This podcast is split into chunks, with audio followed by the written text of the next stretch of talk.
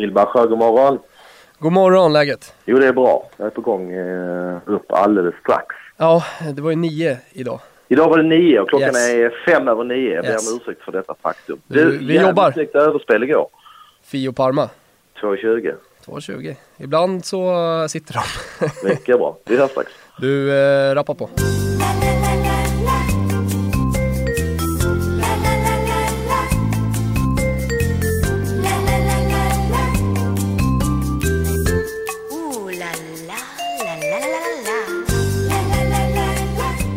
Välkomna till Spelpodden Champions League special. Och så ska vi även få in lite Europa League. Och eh, vi kör med mig, Thomas Wilbacher. Som vanligt också Daniel Olenklint. Eh, tio år i spelbranschen har du med dig in eh, i det här programmet. Eh, Det känns tryggt. Ja, det är ganska tungt tycker jag själv. Eftersom det är eh, Champions League, det är tisdag, det här programmet kommer komma ut ganska tight in på matcherna. Så kör vi igång direkt. Och det är ju så, idag så är det tidig match i Ryssland. Klockan 18 drar vi igång redan med Zenit mot Dortmund. Ge oss dina tankar om den matchen Daniel. Yes, intressant match. Eh, vi har ett Zenit som eh, tidigare har visat ganska stora brister tycker jag i de här sammanhanget. Spelar ganska naivt och har ett ganska långsamt försvar. Men jag tycker de ser klart bättre ut eh, offensivt däremot och har ju även värvat en ny kille från Rubin Kazan som heter Rondon. Eh, en väldigt duktig anfallare som, eh, det är inte säkert han startar idag men det, han finns i alla fall tillgänglig på bänken i så fall. Så att anfallsstyrkan ser intressant ut i, i Zenit tycker jag. Eh, när det gäller Dortmund så är det ju lite problematiskt. Eh, de såg ju klart på gång ut eh, under en period här, men fick faktiskt 0-3 förlust mot Hamburg i helgen. Jag såg matchen och det var nog en klassisk match sådär innan Champions League. Hamburg hade för övrigt ny tränare och hade väldigt mycket energi. Dortmund kom in med lite dålig inställning och hade lite otur också så att 0-3 var väl lite för stora siffror så att jag, jag sätter ändå det på på kontot att det fanns Champions League här tre dagar senare så att jag tror att vi kan förvänta oss ett ganska bra eh, Dortmund idag. Inget dåligt mål där av Hamburg, det sista. Unga talangen som drog till från eh, 45 meter. Ja, det var helt fantastiskt ja. Det var eh, långt avstånd och fick en fantastisk träff på bollen som du säger. När det gäller skadeläget i Dortmund så är det lite intressant. Lewandowski, eh, deras duktiga anfallare som ska till, till Bayern efter säsongen. Han eh, har varit förkyld men eh, är med på planet och senaste rapporterna säger att han kommer att spela. Men det är ingen garanti att eh, Lewandowski orkar spela i 90 minuter. Monsterpiller där från eh, tyskarna. Ja, de eh, gör nog vad de kan för att få honom på, på fötter. De är bra på det. Ja, absolut. Sen har vi i, även intressant information. Det är att bäste mittbacken Hummels eh, har problem med en fot och är enligt uppgift mycket osäkert startande. Så jag vill rekommendera alla och innan jag lämnar något speltips så kommer jag noga att titta på på laguppställningen och se om Hummels är med för att eh, det är deras absolut viktigaste back och han, han behövs verkligen i ett sånt här tufft bortamöte. Men eh, innan du lämnar speltips säger du, men hur går tankarna då? Säg att han är med till exempel, eller att han inte är med. Ja, generellt sett efter. kommer jag nog att kika framförallt mot ett överspel här. Jag tycker att Zenit är ganska naiva hemma eh, och den överspelsidén skulle ju bli ännu starkare om det är så att Hummels inte kan spela. Just nu över två- 2,5, 1,80. Känns eh, klart intressant tycker jag. Vi vet ju att Dortmund också har väldigt bra offensiva kvaliteter. Jag ska även nämna det att deras duktiga mittfältare Reus som har varit skadad eh, hoppade in med en halvlek kvar mot, eh, med, med en halvlek kvar mot Hamburg så att han, han är redo för att spela även han. Ska Några- även nämna en sak till och det är planen. Eh, det har ju figurerat lite grann uppgifter på var de kommer att spela. Men det är som så att Zenit har tydligen enligt uppgift en ny gräsmatta inhämtad från, jag tror det var Slovakien. Ja, du ser. Som Slovakernas gräs känner man ju till. Som enligt uppgift ska vara eh, högsta kvalitet och det har dessutom varit varmare i Ryssland i vinter så att eh, enligt uppgift så kommer planen att vara klart bättre än vad den brukar vara i Ryssland vid den här perioden och det gynnar ju även min, min tanke om överspel. Bra plan alltså i Sankt Petersburg, eh, som ligger på samma breddgrad va, som Stockholm ungefär. Andra matchen ikväll, Olympiakos mot Manchester United. Mm, intressant. Eh, hemmalaget har lite offensiva bekymmer. Eh, har tappat en kille som heter Mitroglou som är såld till, eh, till Fulham. Eh, har även en del skador på övriga anfallare, bland annat Saviola. Så att det sägs att de kommer starta med en eh, relativt orutinerad kille idag, en 21-åring. Så att det är ju inga plus offensivt i alla fall för Olympiakos. Man kan väl säga det, han var ju otroligt bra under hösten, Mitroglou. Jag förstår att eh, Premier League-klubbarna ryckte i honom ändå i, i januari. Precis, lite lustigt dock att han anländer till Fulham eh, med en knäskada. Mm. Så att eh, han har ju ännu inte spelat några minuter för Fulham så att det återstår att se när, när han kan vara redo. Bra även i, i VM-kvalet för Grekland vill jag minnas. Ja, eh, Manchester United. Eh, ja, vad säger vi om United? det, är inte, det är inte samma lag som vi har vant oss vid. Jag såg matchen i helgen mot Crystal Palace. Tycker att de spelade helt okej. Okay. Eh, Crystal Palace valde att backa hem och spelade väldigt tight. Eh, Man United hade ganska mycket boll i första halvlek utan att vara eh, speciellt farliga. I andra halvlek tyckte jag att matchen jämnades ut lite grann. Palace spelade bra i den sekvensen när United, eh, lite grann från ingenstans vill jag påstå, kom upp i ett anfall och eh, fick en lite billig straff. Det var väl på straffområdeslinjen eller kanske till och med utanför. Men straff blev det 1-0 och sen kunde United spela lite grann på kontringen. Fick ju 2-0 ganska tätt på. Så det var ingen eh, det var ingen jätteövertygande insats, det tycker jag inte. Men jag tycker ändå att United har så pass många spelare med Champions League-rutin här. Och med tanke på Olympiakos eh, frånvaro i anfallet så tror jag ändå att eh, United att vinna eh, är dit man ska kika. Och United att vinna, rak seger alltså, ligger på 2,20 just nu. Precis, jag tycker att det är, det är inget jag kastar mig över just nu men jag kommer att kika på matchen i alla fall och mm. om jag får indikationer på att United ser bra ut live så kommer jag att och, och ta en position i United, det tror jag.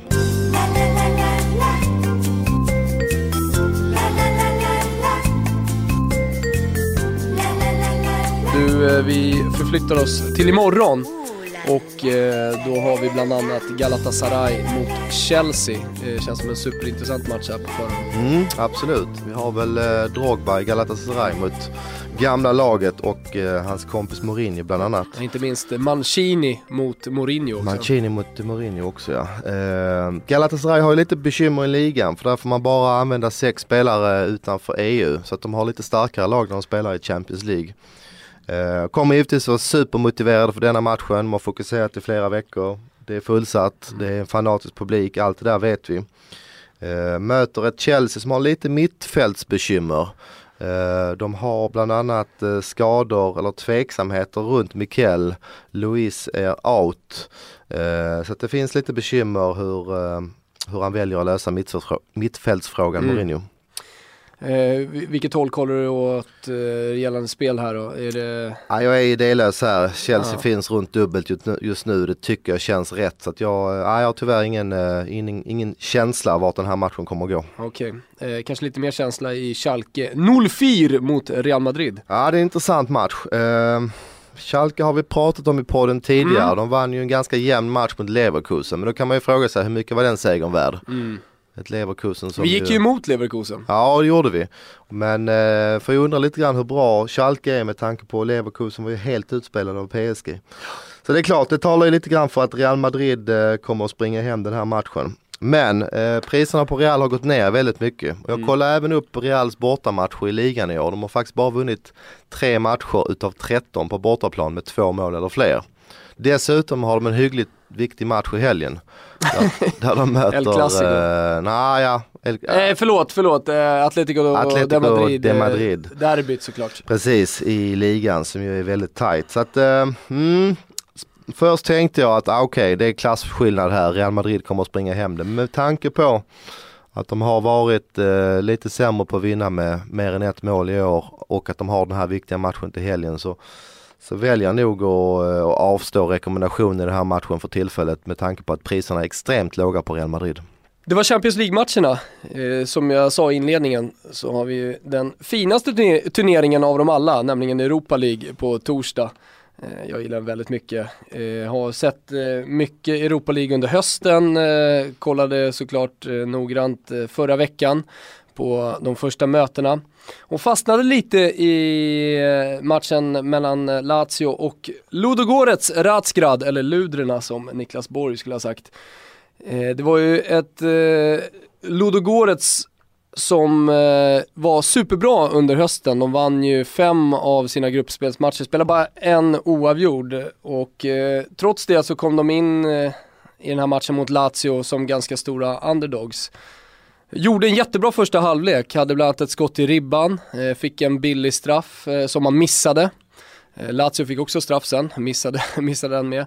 Och sen gjorde man trots allt 1-0 och man lyckades ju hålla den hela, hela vägen in till slutsignalen, den ledningen. Men jag har läst lite intervjuer efter den matchen och inför returen då i Bulgarien. Och det är ett Lazio som verkligen vill ta sig vidare till åttondelsfinal. Eh, oftast så är det ju så med de italienska lagen att de skiter lite i Europamatcherna, eh, matcherna, speciellt då, eller speciellt Europa League-matcherna. Men Lazio vill gå till den här åttondelsfinalen, de kommer komma till, eh, eh till Bulgarien med ett bra lag och de kommer gå för det. Eh, om man kollar lite på bara statistiken från eh, första mötet så hade Lazio 17 skott, eh, Ludogorets hade 9, eh, varav Alltså Lazio hade 9 skott på mål, Ludogorets hade 3. Alltså de tog över den här matchen mer och mer ju längre den led. Och det kändes som att de underskattade Ludogorets i inledningen och att det var framförallt var därför eh, de var så bra, bortalaget. Eh, men i den här matchen så tror jag faktiskt att Lazio kommer eh, knyta ihop det och jag tror att de eh, Ja, jag tror, att, jag tror att de kommer vinna den här. Men eftersom Ludogorets har varit så bra så känner jag ändå inte för att spela rak Lazio. Däremot så finns Drawn och Bet till priser runt eh, dubbelt, alltså 2,02 ligger den på eh, just nu. Och det tycker jag faktiskt är bra. Jag tror inte man förlorar den här matchen. Så jag spelar lite Lazio till, eh, Lazio Dronobet till 2-0-2. Sen har vi mitt kära Fiorentina. Kollade du på den? Matchen i Danmark Absolut. mot Esbjerg. Det var ju som vi sa blåsigt och regnigt men det var en ganska bra match och eh, jag blev imponerad av Esbjerg måste jag säga. De skapade en hel del chanser och kunde gjort eh, fler mål än det mål de gjorde. Esbjergs tränare sa ju inför den matchen att de verkligen skulle gå på offensiven. Och jag hade tankar om ett överspel, men på grund av att det blåste så mycket, eh, det regnade, man såg tidigt att planen släppte, så avstod jag överspelet. Den hade ju varit klar på 35 minuter, stod ju 3-1 eh, till Fiorentina då. Men precis som du sa så var Esbjerg väldigt bra. Eh, nu kommer man då till returen i Florens med ganska små förhoppningar om eh, avancemang såklart. Det blir väldigt svårt. Men om man kollar på priserna så kan man, hittar man Esbjerg plus 2 Asian Handicap till eh, ungefär 1,80. Och det tycker jag är bra för att Fiorentina har haft ett väldigt tajt spelschema under hela februari. Man har spelat i kuppen, alltså Coppa Italia. Eh, man har eh, spelat eh, i Europa League nu då, det här mötet. Eh, det här blir den sjunde matchen på kort tid. Och man har Lazio i helgen. Och jag tror att man kommer vara väldigt fokuserade på den matchen. Man ser sig nog redan klara för den här åttondelsfinalen, viktiga åttondelsfinalen mot eh, Juventus av allt att döma. Eh, så den här matchen kommer man nog bara spela av lite som en träningsmatch, man kommer rotera lite. Och därför tycker jag, och lite också på grund av det du sa där om Esbjerg, att de var väldigt bra. Och att de kommer till Florens utan egentligen någonting att förlora. Tycker att plus två är ett jättebra spel. Man får alltså tillbaka pengarna eh, om Fiorentina vinner med två mål. Eh, för att förlora, för att förlora så måste Esbjerg, eller vad säger jag, måste Fiorentina vinna med tre mål. Det tror jag inte man gör, man kommer nog inte gå för det tredje. Vad säger du Daniel? Jag kan bara hålla med, det känns riktigt intressant. Eh, just italienska lag har ju av eh, historiken att eh, lära sig just tagit det väldigt lugnt i returmatcher där de har haft en, en klar ledning. Så att jag hoppas och tror precis som du säger att Fiorentina kommer att gå ut med den här, till den här matchen med ambitionen att hålla 0-0 ganska länge, kanske vinna 1-0. Så att plus två Esbjerg kommer jag också spela, absolut. Där ser ni, och det var faktiskt allt för den här veckan. Du har ingenting mer att tillägga Daniel? Nej det har jag inte, mer än att vi ses igen på fredag. Då ska vi ta oss an om de eh, stora europeiska ligorna igen. Precis, vi är tillbaka på fredag och glöm inte bort att gå in på Twitter och skriv till oss. Eh, ställ frågor, eh, håll med eller håll inte med. Hashtag spelpodden är det som gäller. Lycka till med spelen så hörs vi på fredag.